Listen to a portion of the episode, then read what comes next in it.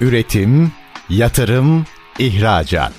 Üreten Türkiye'nin radyosu Endüstri Radyo sizin bulunduğunuz her yerde. Endüstri Radyo'yu arabada, bilgisayarda ve cep telefonunuzdan her yerde dinleyebilirsiniz. Endüstri Radyo.com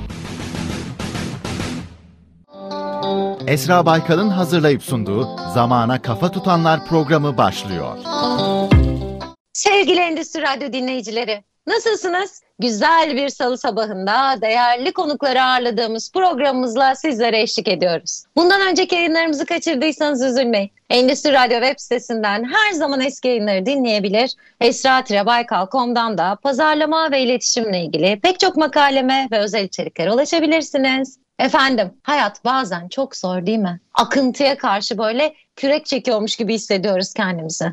Yorulmak istemiyoruz ama çok yoruluyoruz. Beklemediğimiz engellerle karşılaşıyoruz ve devam edebilmek için de bir motivasyona ihtiyaç duyuyoruz. Kırılıyoruz, üzülüyoruz, çok sinirleniyoruz ve yeniden inanmak istiyoruz. Devam etmek için rahatlamaya ihtiyaç duyuyoruz. Bazen hedefimize kilitlenmek istiyoruz ama bir türlü kafamızı da toplayamıyoruz. Hatta bazen hedefimizin ne olduğunu bile bilmiyoruz. İşte bazen duruyor hayat. Ama hayatta her şey insan için yeniden güvenini kazanıp kafamızı toplayıp içimizi rahatlayıp hadi kalk ayağa ya diyecek gücü bulmak istiyoruz ve bir destek arıyoruz. Şimdi bu haftaki konumuz ne? Bu kadar bir girizgah yaptın Esra ne anlatacaksın diyorsunuz. Ben ayağa kalkma gücünü, devam edebilme, kendimizin en iyi versiyonu olma halimizi konuşmak istiyorum bugün sizinle. Ve bu süreçte gerçekten neye ihtiyacımız oluyor? Bir kılavuza, bir hedefe, belki de en çok kendi özümüzden doğan güce ihtiyacımız oluyor. Efendim bugünkü konu kendi yolculuğunu keşfetmiş, keşfettiği gücü çevresine yaymaya karar vermiş. Benim izlediğim kadarıyla da çok iyi bir organizatör, iyi bir lider. Sanki onunla bir odada oturup konuşurken kendimi çok dingin ve sıcak hissedeceğim. Ben onu çok tanımıyorum ama bugüne kadar izlediğim kadarıyla bende yarattığı his ona içimdeki her şeyi döküp anlatabileceğim ve bana çok güven veren bir kadın gibi geliyor. Efendim, bugünkü konu Açık Beyin Eğitim ve Danışmanlığın kurucu ortağı. Okutu firmasının kurucusu sevgili Müge Canan. Müge Hanımcığım hoş geldiniz. Nasılsınız? Hoş bulduk Esra Hanım. Ne kadar güzel bir girizgah oldu. İnşallah gördüğünüz gibi olurum. Ee, öncelikle bu zarif davetiniz için çok teşekkür ediyorum. Rica ederim sağ olun. Benim sizinle konuşmak istediğim çok fazla şey var. Yani Açık Beyin ayrı bir şey. Bir ebeveyn olarak zaten çılgınca takip ettiğim bir kanal. ee, o kutuyu çok seviyorum. Verdiğiniz eğitimler bana acayip enteresan geliyor. Ve onca yıl böyle siz çok okumuşsunuz, hukuk bitirmişsiniz ama sonra yolculuğunuzu da değiştirmişsiniz. Sizi tanımayanlar için birazcık aslında yolculuğun başlangıcını da konuşmak istiyorum. Yani siz hukuku okuyorsunuz, bitiriyorsunuz ama olmamayı seçiyorsunuz. Şimdi ben de hukukçu bir ailenin kızıyım. E, benden de bu kası bekledi aslında insanlar ama ben tercih etmedim ve şeyi biliyorum yani hukukçu olmak için gerçekten çok büyük bir emek gerekiyor. Ama sonra siz e, radarınızı başka bir tarafa çeviriyorsunuz. Önce bir o minik yolculuğu duymak istiyorum sizden. Nasıl oldu o karar? Neden vazgeçtiniz? Sonrasında da biraz işin girişimci tarafınızı da konuşmak istiyorum. Çünkü benim çok sevdiğim bir markayı getirmiştiniz o dönem Türkiye'ye. Mandarina'daki. Ee, onunla da ilgili biraz konuşalım istiyorum. Yani kısaca şöyle bir sizi tanısın dinleyicilerimiz. Böyle biraz bahseder misiniz kendinizden? Tabii. Aslında ben hukuk okumak istemiyordum. Benim e, babam doktor, doktor, abim eczacı, ailede e, çok sağlıkçı var. E, ve bir de avukatımız olsun dediler. E, hukuk yazdılar. Beni de ikna ettiler buna. Ben de zannediyordum ki Amerikan filmlerindeki gibi bir avukat olacağım. Bunun böyle olmadığını anladığımda çok geçti artık kazanmıştım ve e, okumaya başlamıştım. Yani ben kendi tercihini yapan nesilden gelmiyorum. Daha ziyade kendilerini çocukları üzerinden gerçekleştirmeye çalışan, eksiklerini çocuklarıyla tamamlamaya çalışan bir anne baba neslinden e, geliyorum. E, onların çocuklarıyız yani biz. Bizim pek karar verme gibi bir lüksümüz yoktu. E, bizim nesilde azdır e, istediğini yapan çocuk ya da ne istediğini bilen çocuk da azdır. Çünkü zaten şu ol bu ol diye büyütülürüz biz. Öyle büyütüldük. E, ben aslında tasarımla ilgili bir iş yapmak istiyordum. Lise yıllarında defterlerin içi kıyafet tasarımlarıyla doluydu. Elimden ev dekorasyon dergileri düşmezdi. Yani kısaca tasarımla ilgili her şey bana çok heyecan veriyordu. Rüyamda görüp kalkıp çizerdim. Ee, böyle geçerdi lise yıllarımda böyleydim yani. Üniversitenin ilk senesi hukuku asla istemediğimi anladığımda anneme bırakmak istediğimi söyledim. Çok komik. o gece sabahlamış annem ve sabah kalktığında şakağında saçları e, birkaç teli böyle beyazlamıştı yani Türk filmi gibi. Onu gördükten sonra bir daha konuyu asla açmadım zaten. Zarla zorla e, bir şekilde bitirdim fakülteyi. 6 senede bitirdim. Gerçekten çok zor bir eğitim. Eğer sevmiyorsan çok çok zor bir eğitim. Fakülte bitince şunu söylediğimi hatırlıyorum. Ben bir daha da kitap okumam dedim. Ki okumayı çok seven bir çocuktum. Bu sefer mesleğini yap diye baskı geldi. Stajımı yaptıktan sonra bir denizcilik şirketine girdim avukat olarak ama 3 ay zor dayandım. Ve senelerce sorguladım ben neden okudum hukuk diye. Ancak kırkımdan sonra anladım. Hayatım boyunca yaptığım her işte hatta diğer aldığım bütün eğitimlerde inanılmaz bir bakış açısı kazandırdığını fark ettim. Çünkü hukuk e, hem tüme varım hem de tümden gelim yapmanız gereken bir bakış açısı kazandırır. Hadiseyi 360 derece değerlendirirsiniz. Problem çözme yetkinliğini kazandırır. Olaylara hep farklı bakmamı sağladı dolayısıyla. Bu eğitim matematiktir hukuk. E, dolayısıyla yaratıcılık da verir aslında insana. E, dikkat edin hukukçuların çoğunda vardır böyle bir sanatçı taraf. Bilmiyorum sizin ailenizde var mı? E, o yüzden senelerce neden neden diye sorguladığım eğitime e, şimdi iyi ki diyorum. Mandalina Dak macerası da e, o denizcilik şirketinden ayrıldıktan sonra e, reklam ve halkla ilişkiler ajanslarında iki sene kadar çalıştım. Sonra e, müşteri tarafına geçtim. Bir sene kadar da kurumsal tecrübem oldu. Kurumsal iletişimde çalıştım. 20'lerimin sonuna doğru 3 aylığına Cape Town'a gittim. Yani bu yaş dönemiydi, dönümüydü sanıyorum. Böyle varoluşsal bir sorgulamaya girdiğim bir dönemde. Orada hayatımla ilgili majör kararlar verdim. 3 ay kaldım Cape Town'da tek başına. Döndükten yaklaşık 8 ay sonra evlendim. İki sene kadar Türk Kadınları Kültür Derneği ve Kerim Vakfı'nda sosyal sorumluluk projelerinde bir fiil e, yer aldım. Zaten yapıyordum ama evlendikten sonra tek işim oydu. E, bir süre tasavvuf kitapları neşreden Nefes Zeynep'in kitap araştırma grubunda çalıştım.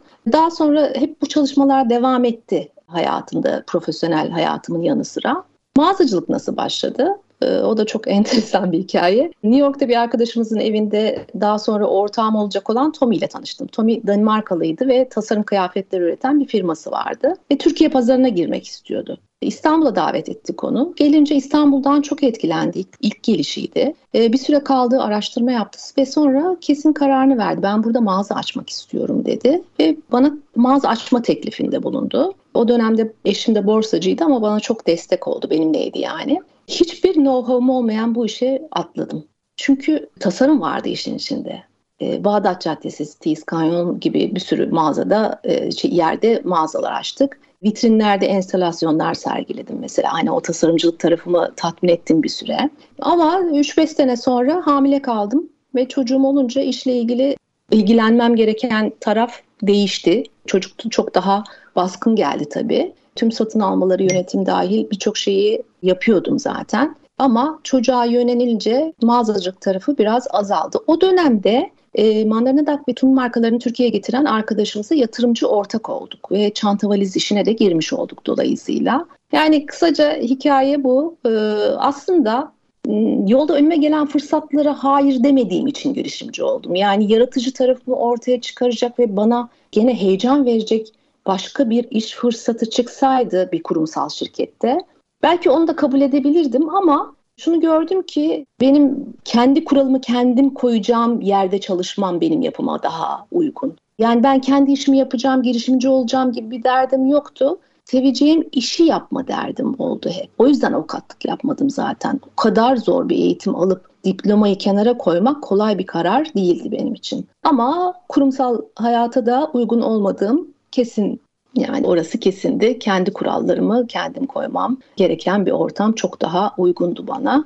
Aslında niyetin yani senin hayatını şekillendiren şey benim niyetim belliydi. Sevdiğim ve beni besleyecek bir işle e, meşgul olmaktı derdim. Ama literal girişimciyim diyebilirim bir yandan da. Girişimci eski dilde müteşebbis kelimesine karşılık gelir. Yani bir işe azimle sarılma, girişme manasındadır. Ben de başladığım iş ne olursa olsun azimle girişirim yani azimle sarılırım o işe. Müteşebbisin bir de eski Osmanlı Türkçesinde başka bir karşılığı daha var. Çok enteresan. E, yapışıcı sarmaşık demek. E, sarmaşık da aşk demek yani aşk kelimesi aşıkadan gelir ve sarıp sarmalar aşk insanı. E, yani yaptığı işi aşkla yaparak onu azimle tutunma, onu sarıp sarmalamayla yapma hali gibi anlıyorum müteşebbisliği. E, dolayısıyla bu anlamda baktığımda evet ben bir müteşebbisim yani girişimciyim ta ki o iş belli bir olgunluğa gelene kadar üretimim devam ettiği sürece o işe yapışırım. Ama ne zaman ki artık kendimden ona katabileceğim e, ya da o işin bana verebileceği bir şey kalmamışsa o iş benim için biter. E, yani o besleyici alışverişin devam etmesi şart. E, o yüzden de bu mağazacılık işi bitti ve eğitim alanına döndüm zaten. Çünkü orada benim asıl motivasyonumun e, öğrenmek olduğunu iyice hissettiğim bir dönemdi buna karar verdiğimde. Ben emekli olmak istemiyorum dedim. Emekli olacağım bir iş de yapmak istemiyorum dedim o dönemde.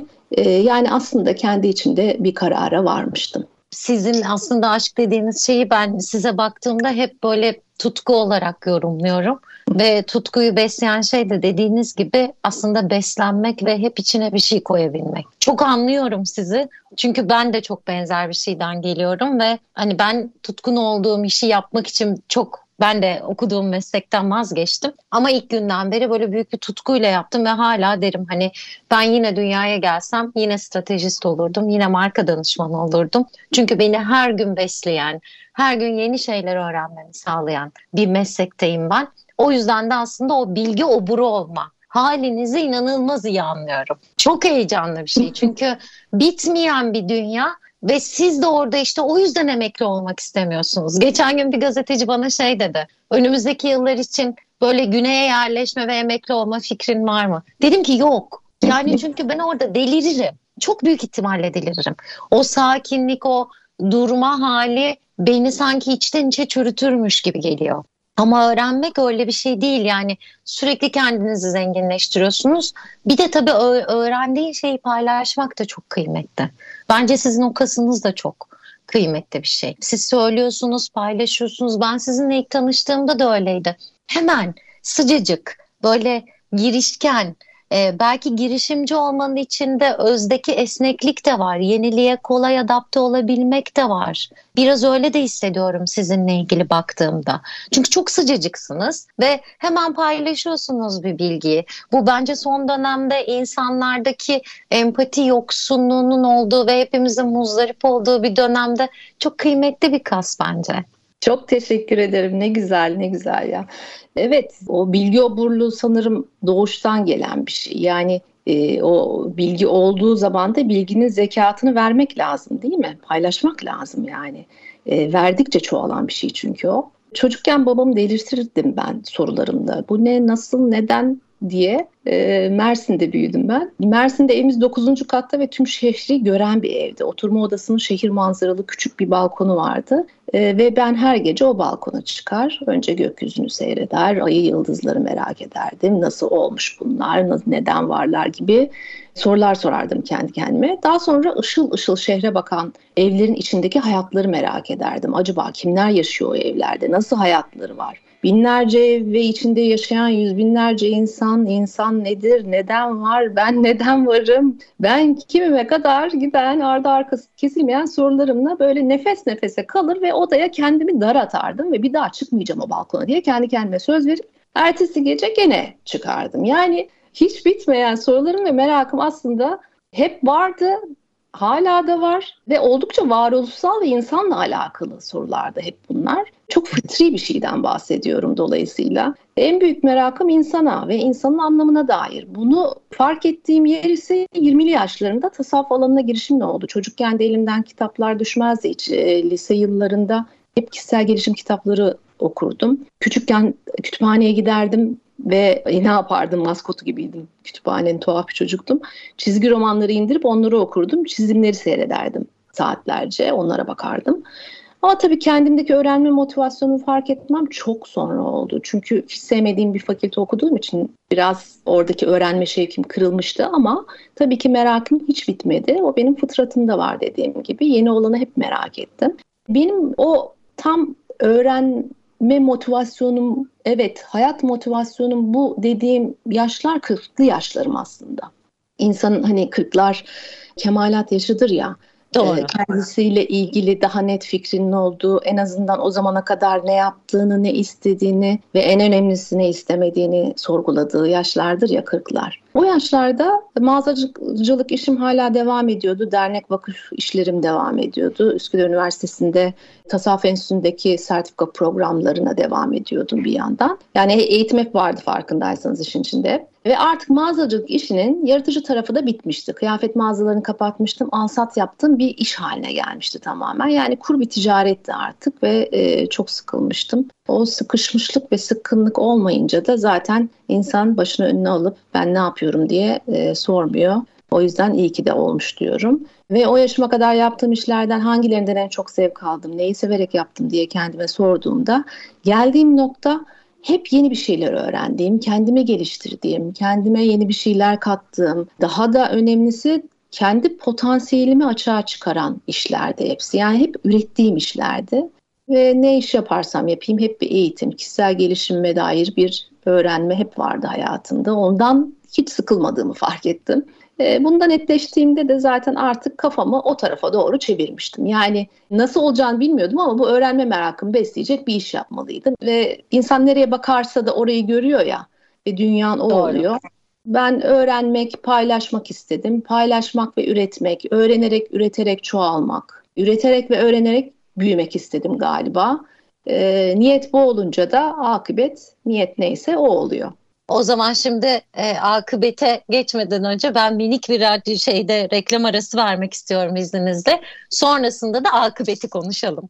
Tamam. Sevgili zamana kafa tutanlar dinleyicileri. Minicik bir reklam arasından sonra yine sizlerle birlikte olacağız efendim. Üretim, yatırım, ihracat. Üreten Türkiye'nin radyosu Endüstri Radyo sizin bulunduğunuz her yerde. Endüstri Radyo'yu arabada, bilgisayarda ve cep telefonunuzdan her yerde dinleyebilirsiniz. Endüstri Radyo.com Sevgili zamanda kafa tutanlar dinleyicileri, efendim bugün devam ediyoruz sohbetimize Müge Canan'la birlikte.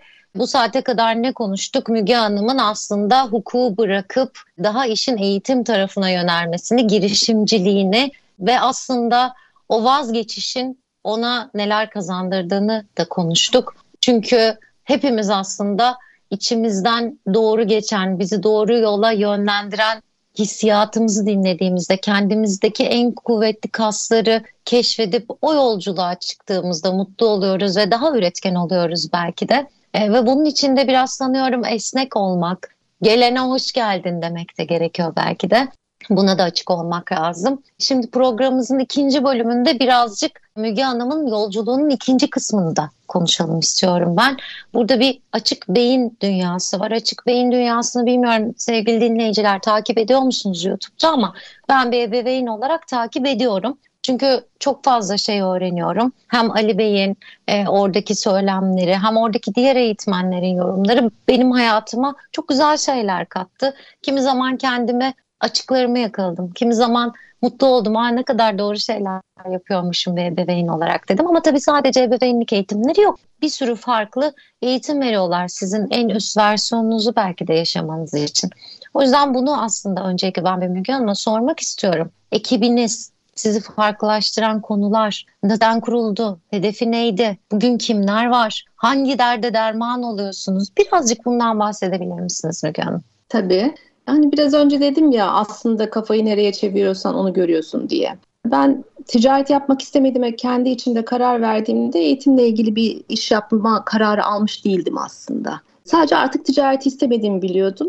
Ve zaten Üsküdar Üniversitesi'nde de dediğim gibi sertifika programlarına devam ediyordum bir yandan. E, kitap araştırma işi e, grubunda da devam ediyordum. Aynı zamanda Nefes Yayın Evi'nde gene gönüllü kurumsal iletişimde e, gönüllü olarak çalışıyordum. Yeni bir marka çıkarıyorduk Tuti diye e, Nefes'in alt markası. Onun lansmanı gibi işlere koşturuyordum. E, bir gece Pelin Çift'in programını izlerken bir adam gördüm. Adam beyin diyor, bilim diyor, felsefe diyor, din diyor, psikoloji diyor. Çok heyecanlandım ve e, Tuti markasının o dönemde genel yayın yönetmenini aradım hemen. Gecenin bir yarısı hemen televizyonu aç dedim. Bu adamın kitabını çıkaralım herkes okusun tanısın bu adamı dedim. Sağ olsun hemen ertesi gün aramış ve yaklaşık bir sene içinde biz Sinan Canan'ın ilk kitabını Tuti'den çıkarmış olduk. Tabii nereden bilecektim yani 8-10 kitap olacak bu. Sene 2015'te o zaman. Ben Sinan'la henüz tanışık değildim. 2016'da Üsküdar Üniversitesi'nde tasavvuf yüksek lisans programı başlamıştı. E, hocam Cemal Nur Sargut önderliğinde başlayan bir enstitü orası. Etrafımda çoğu arkadaşım orada yüksek lisansa başlarken hocam bana sen nörobilim oku Müge dedi. E, şaşırdım tabii yani sağlıktan gelmiyorum hukukçuyum ama e, gene de hocam tamam dedim. Okey. Sonradan çok anlamlıydı çünkü tasavvufa olan ilgim e, insanın yaratılışı, insan anlam arayışına verdiği son derece beni hani mutmain kılan cevaplarıydı ama bir yandan da hep insanın fizyolojisini, beynini hep merak ederdim zaten. Bu anlamda etkilerini hep merak ederdim. Elime geçen beyinle ilgili dergi kitap ne varsa okurdum zaten. Hocam da bendeki o merakı ve potansiyeli görmüş olmalı ki beni o, o alana yönlendirdi. Sinan Canan'la görüş dedi bana. Ve ben Sinan Hoca ile o dönemde tanıştım. Yani yaklaşık bir sene sonra tanıştım kitaptan. O da yeni gelmişti Üsküdar Üniversitesi'ne ve 2016'ın ikinci yarısında ben nörobilim master'ına başladım. Sinan'ın o zaman e, o zaman Ankara'da bir MBA'in diye bir markayla çalışıyordu. E, onun organizasyonlarında yer alıyordu. 2016 yazında bana İstanbul'da MBA'in ofisi aç, açmak ister misin diye teklifle geldi Sinan Hoca. Ben de her zamanki müge tavrıyla hiç düşünmeden tabii dedim. Çünkü işin içinde gene beni çok heyecanlandıran üstelik de hani hiç emekli olmayacağım diye bir hedef koymuştum ya onu karşılayan bir iş vardı yani. Organizasyon var, eğitim var. Dolayısıyla yaşam boyu öğrenme şansı var. Caddebostan'da bir evim vardı. Kiracısını çıkardım ve iki ay içerisinde her şeyle hazır hale getirdiğim ofisle birlikte çalışmaya başlamıştım. Ama Ankara'daki ajansla anlaşamayacağımızı anladığımda Açık Beyin markasını aldım ve şirket kurdum. Sinan Hoca'ya benimle ortak olmak ister misiniz diye sorduğumda o da tamam dedi. Yani hoca olsaydı da olmasaydı artık kararımı vermiştim eğitimle ilgili bir iş yapacağıma. Hoca kabul edince Açık Beyin serüveni bu şekilde birlikte başlamış oldu. Açık Beyin'i diğer eğitim şirketlerinden farklı kılan şey bilimsel bilgiyle kadim bilginin bir araya gelmesi aslında. Yani benim ana motivasyonum buydu zaten. Sinan Hoca'nın ortaya koyduğu anlatının daha da derinleşmesi ve aslında bir ekol haline gelmesi ana motivasyonum oldu bu işte. E, çünkü onun yaptığı şey de buydu. Bu şekilde bir e, çekim merkezi haline gelmesinin sebebi aslında bugün evet dediğine yarın hayır diyebilen bilimsel bilgiyi kadim bilginin o sarsılmaz zeminine oturtarak onunla teyit ederek ortaya koyduğu bir bilgi var. Onunla alakalı olduğunu düşünüyorum ben. Kadim e, çünkü kökü eskiye dayanan demek, aslında zamansız demek. Kadim olanın insanlık bilgisi olmasının sebebi yüzlerce, binlerce yılın filtresinden geçtiği halde bugün yaşıyor ve yaşanabilir olmasıyla alakalı. Yani çünkü insanın ihtiyacı, isteği, arayışı hiç değişmiyor ki. İnsan değişmiyor. Zaman, mekan değişiyor ama insan değişmiyor. Kadim insanın neliğini sorgularken bilim nasılını sorguluyor. O yüzden de e, ikisinin bir araya gelmesinin bilginin doğruluğu ve geçerliliği anlamında çok önemli olduğunu düşünüyorum. İnsanların açık beyinle böyle fanatizm derecesinde duygusal bağ kurmasının sebebi de bence kendilerini, kendi dertlerini çok derin bir yerden sorgulatan ve cevap aratan bir bakış açısı sunması. Bu ekosistemi sağlamak, onun böyle yeşereceği bir toprağa döküp gerekli bakımı yapmak, ekilen tohumların sağlıklı bir şekilde büyümesini sağlamak ve olabildiğince yaymak bunu. Halen e, bunun için çalışıyorum. E, bizimle çalışan insanlar da bu işe gönlüyle baş koymuş, e, insana fayda önceliği olan ve bu bakış açısına sahip insanlar genelde. E, bundan dolayı da çok şükürdeyim. Şimdi tasavvufu çok arada geçirdiniz ama ben bu tarafınızı da birazcık ön plana çıkarmak ve derinleştirmek de isterim. Yani hem kitap tarafında hem kendi eğitimlerinizin içerisinde biraz önce de bahsettiğiniz gibi önemli bir konu. Şimdi Martin Links'in Tasavvuf Nedir kitabını ben çok severim ve orada da aslında bir medcezir metaforu vardır. Ve bence bugün kişisel gelişim uzmanı, yaşam koçu, eğitmen her ne derseniz deyin aslında pek çoğunun yaptığı şey bizi özümüze buluşturmak ve kendimizi en iyi hale getirmek. Ama temeline baktığımızda aslında yaptıkları şey tasavvuf felsefesinden çok da farklı bir şey değil. Sizin aslında eğitimlerinizin temeline bunu kadim bilgi olarak koymanız da çok önemli. Çünkü biz aslında bana göre tabii bu benim yorumum var olan bir şeyi sadece keşfedebilecek bir beyne sahibiz. Yani bir, e, yaradan değil, bir ortaya koyan değil, belli kodlamaların ancak şifresini çözen noktadayız diye düşünüyorum. Ve o şifre kodu çözme noktasında da günün, zamanın, ekonominin, konjöktürün bizi ittiği yerler var. Ve biz aslında şimdi tüylerim diken diken oluyor ama özümüzden çok uzaklaşıyoruz. Ve e, oraya dönmek için gerçekten onu anlamış ve o yolculuğu tamamlamış insanların da desteğine ihtiyaç duyuyoruz. Çünkü hiç kolay bir şey değil. Hayatın hengamesinin içinde, kaygıların içerisinde. Hani bir arınıp bir adım geriye çıkıp ben aslında ne istiyorum ya bu hayattan ya da ben kimim diye sorabilmek bile bir lüks. Geçen gün çok daraldığımı hatırlıyorum ki ben kolay daralmam, kolay düşmem. Böyle hep e, bir şekilde çözerim ben bunu kafasındayımdır. İlk kez böyle yıllar sonra bir daraldığımı hissettim ve bir durmak istedim. Böyle gözüme bir damla yaş geldi. Pek de ağlayan bir tip de değilimdir. Ee, sonra saate baktım ve yarım saat sonra toplantım olduğunu fark ettim. Ve dedim ki Esra şu an kendini bırakırsan toplantıda motivasyonun çok düşük olacak ve bundan etkilenecek paydaşların. En iyisi sen bir otele bakalım bu depresyonunu ve bazen depresyon bile bizim gibi ülkelerde bir lüks bile olabiliyor diye düşündüm. Siz ne düşünüyorsunuz bu konuda? Yani orada o tasavvuf felsefesinin her şeyin merkezinde olması ve bugünkü öğretilerle aslında çok yakın ama uzakmış gibi davranılıyor olması konusunda da böyle görüşlerinizi kısaca alabilirsem ikinci bölümü de böyle bitirelim istiyorum. Bu çok güzel bir soru. Çok da derdim olan bir e, konu bu benim. E, o yüzden çok teşekkür ediyorum bunu sorduğun için. Biz bir denizin içindeki balıklar vardır ya deniz nerede diye soran. Biz biraz onlar gibiyiz. Yani tüm bu kadim kadim diye bahsettiğimiz öğretilerin çoğunun mayalandığı topraklardayız ve gözümüz hep dışarıda. Tok evin aç kedileriyiz gibi yani. Ee, hani e, çocuk evde konan yemeğe burun çevirir ama komşuda gördüğünde atlar ve iştahlayar ya onun, onun gibiyiz. Yani ama insan böyledir zaten. Çok yakında olanı görmezsin. O yüzden halbuyken tam da senin dediğin gibi felsefe oluyor aslında bu bakış açısıyla tasavvuf. Ama felsefe akıl yürütme demek. Halbuki tasavvuf akli bir ilim değil, kalbi bir ilim. Yani hal ilmi. İslam tasavvufu Peygamber Efendimizle başlamış ve o o ve sahabenin yaşam tarzını merkeze alan bir öğreti sunmuş bize. Yani onun ahlakını merkeze alıyor. Dolayısıyla yaşamsal ve deneyimsel bir bilgi var orada. Bunu anlatan en güzel hikaye tasavvuf literatüründe kö- köşe taşı olan İmam Gazali'nin hikayesi olabilir. Çok severim. İmam Gazali Tus'tan Nişabur'a giderken, memleketine dönerken bulunduğu kafilenin yolunu hırsızlar kesiyor ve herkesi soyuyor. Sıra Gazali'ye geldiğinde e, elinde defterlerin olduğu torbayı saklıyor Gazali. E, her şeyimi alın ama buna ne olur dokunmayın diyor. Hırsızların başındaki adam da tabii merak ediyor. Aç o torbayı bakayım içinde ne var dediğinde. Açtığında da defterleri görüyor. Nedir bunlar diye soruyor.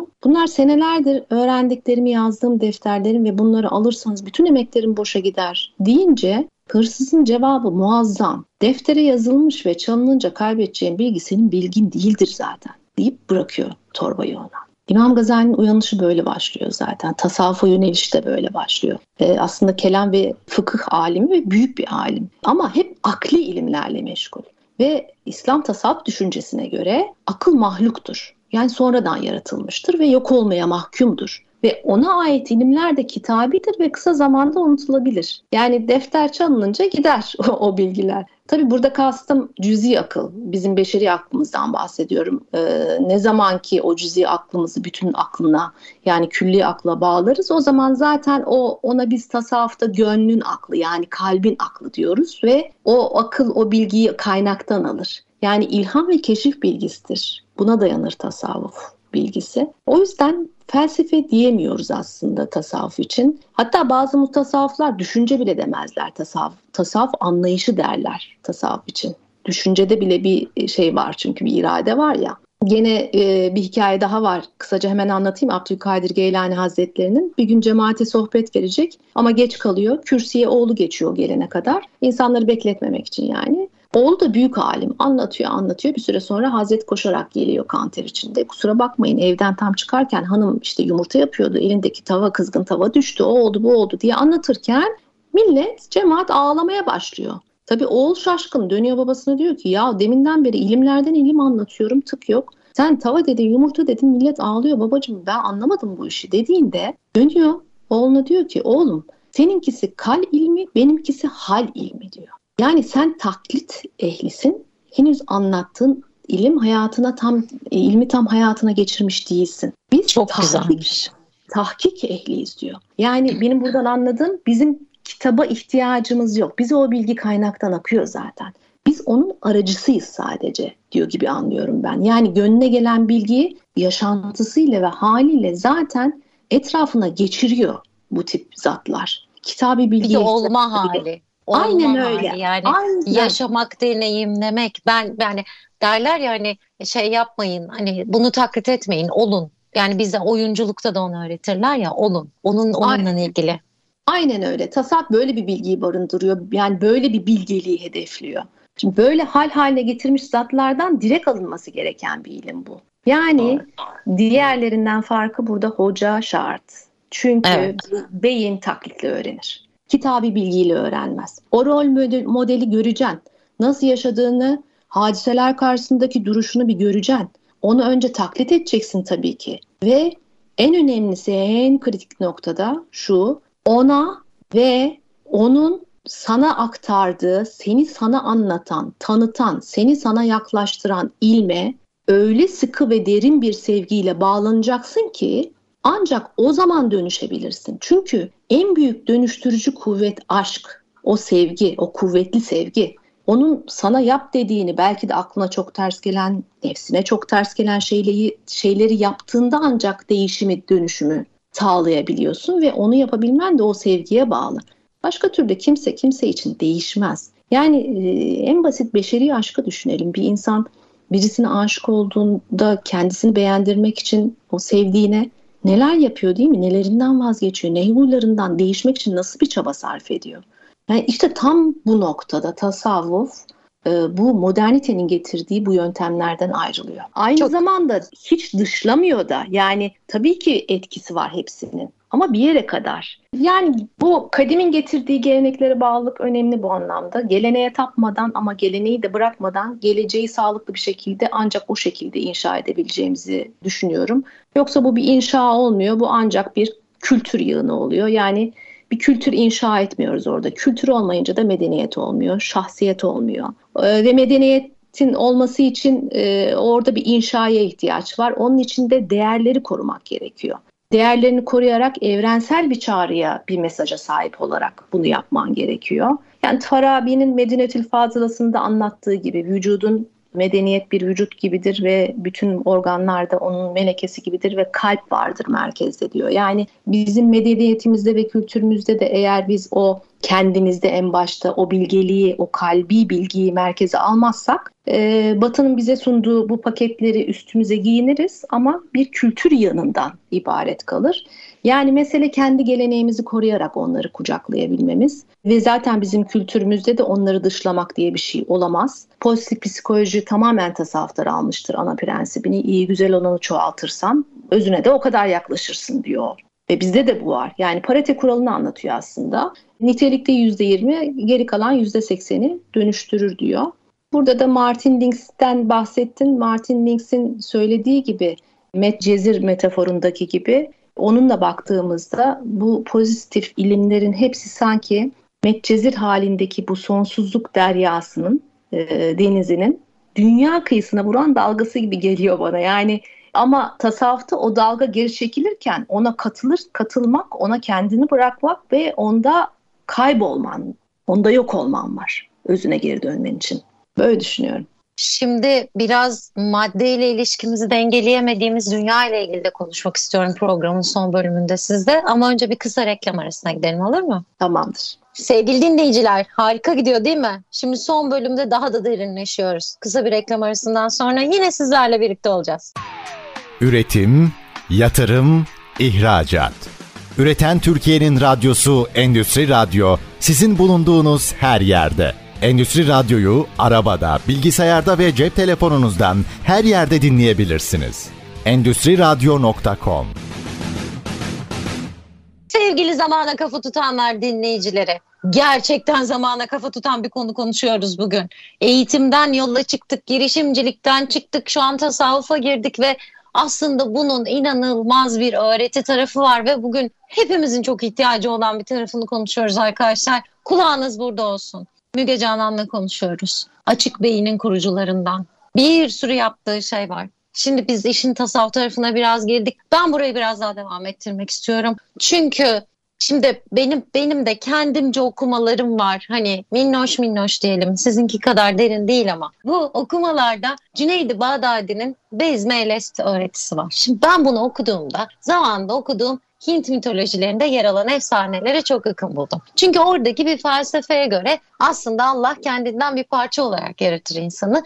Ama zaman içinde insan verilen bu yetileri, güçleri kötüye kullanır ve Allah o güçleri mühürler. Şimdi buradan yola çıkıyorum Süleyman mührü konusuna geliyorum.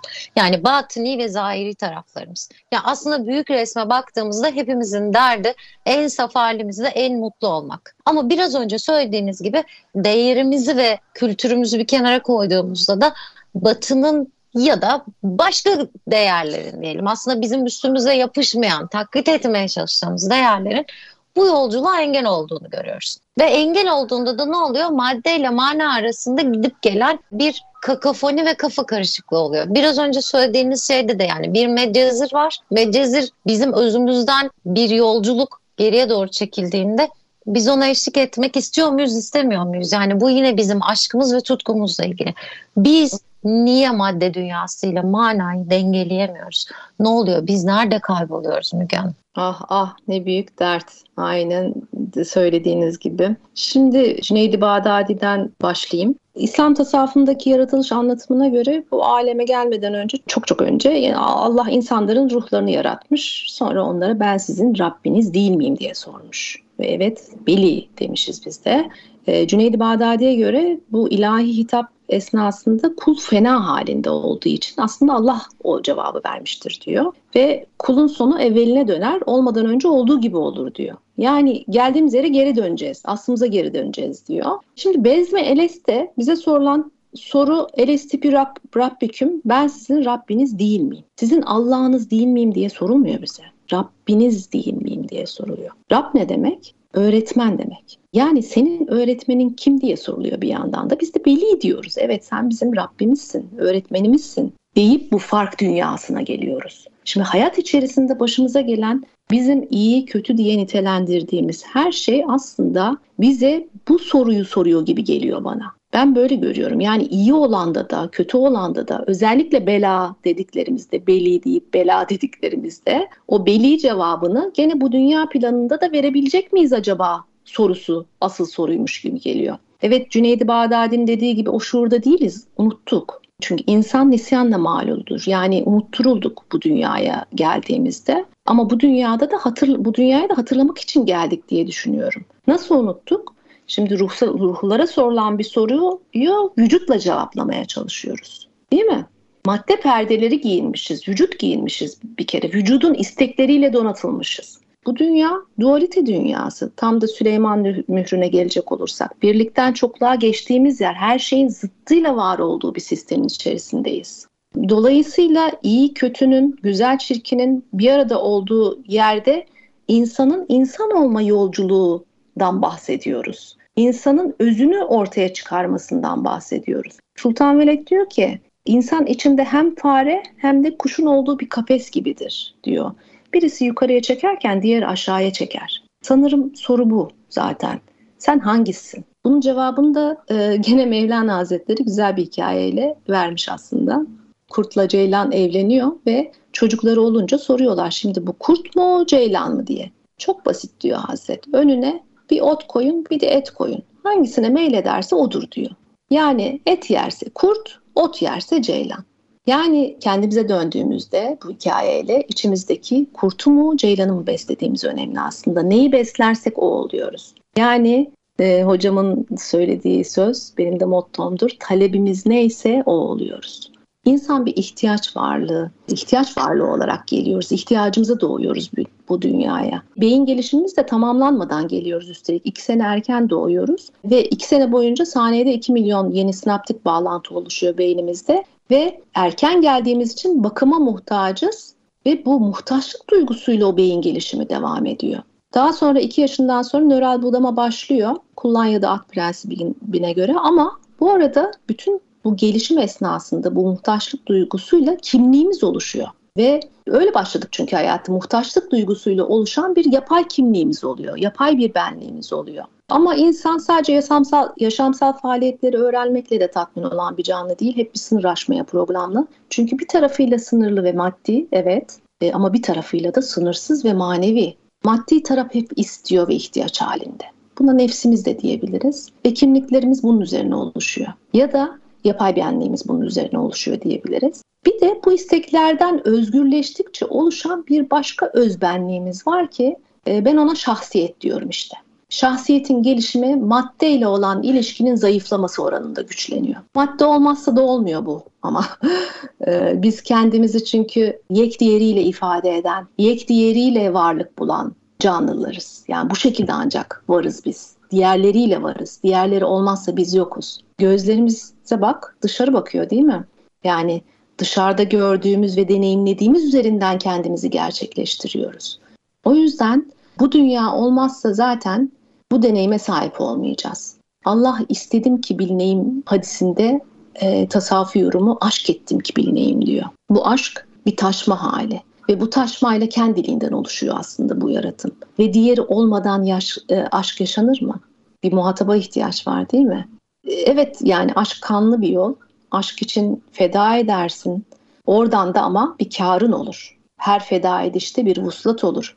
Sevgiliyle aranda bir perde daha kalkar. E, ve sana da bu vuslatın zevki ve neşvesi kar olur. Yani aşk aslında bir fedakarlıktır. Feda ile karın bir arada olduğu bir haldir. Yani adı olmazsa cihat yok. Cihat olmuyor. O yüzden dünya bu zevkin, bu aşkı yaşaması için çok çok önemli bir fırsat yeri. Böyle bakarsak bu maddeyle olan ilişkimiz zevkli hale geçer diye düşünüyorum. Maddeyle olan bağımız çok daha anlamlı hale geçer diye düşünüyorum. Peki şimdi birazcık da işin ebeveynlik tarafına gelelim ve eğitim tarafına gelelim istiyorum. Sonuçta her şey eğitimin bir, bir yerinde her şeyde eğitim var ve son dönemde de çocukların ve ebeveynlerin eğitimi konusunda da ciddi eksiklikler, aksaklıklar var ve sizde de bu konuda uzman bir ekip var. Ben biraz gözlemlerinizi rica ediyorum. Bu dönemde ebeveynlerin ve çocukların arasındaki en büyük sorun ne?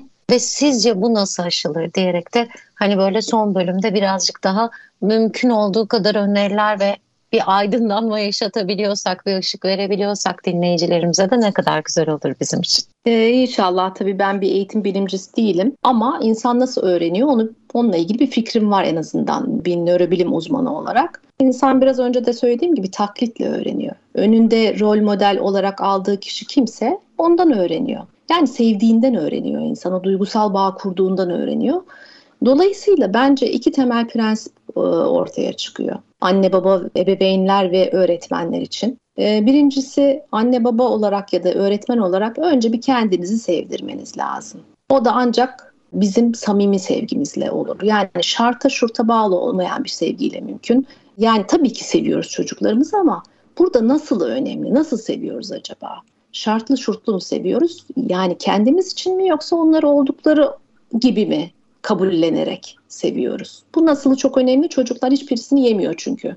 Yani oradaki samimiyetsizliği hissediyor çocuklar. İkincisi neyi öğretmek istiyorsak önce kendimiz yapacağız. Yani kendimiz hal etmeden o işi karşı tarafa geçirmemiz mümkün değil. O şeyi hayatımıza geçirmeden bunu yapmamız mümkün değil. Yani içmeye çocuğun derken eğer içiyorsak o olmuyor. İçecek o çocuk. Çünkü onu görüyor. E, ya da öğretmen sen öğrettiğin şeyin mutlaka hayat içerisinde kullanımına vurgu yaparak öğretmen gerekiyor. Bu bilgi benim nerede ihtiyacım mı karşılayacak? Niçin ben bunu öğreniyorum sorusunun cevabını bir şekilde çocuğa vermemiz gerekiyor. Yoksa sadece o bilgiyi ezberletirsin çocuğa. Ee, hiçbir şekilde onun hayatına geçmez. Öğrenemez yani. Şimdi bu dönem bu anlamda iyice zor bir dönem. Çok hızlı bir şekilde başka başka hiç öngöremediğimiz bir dünyaya doğru gidiyoruz. Yani belirsizliğin bu kadar yoğun hissedildiği bir zaman olmamıştır herhalde. 20 yaşındaki çocuk 15 yaşındaki için ya hiç anlamıyorum bu ergenleri diyor.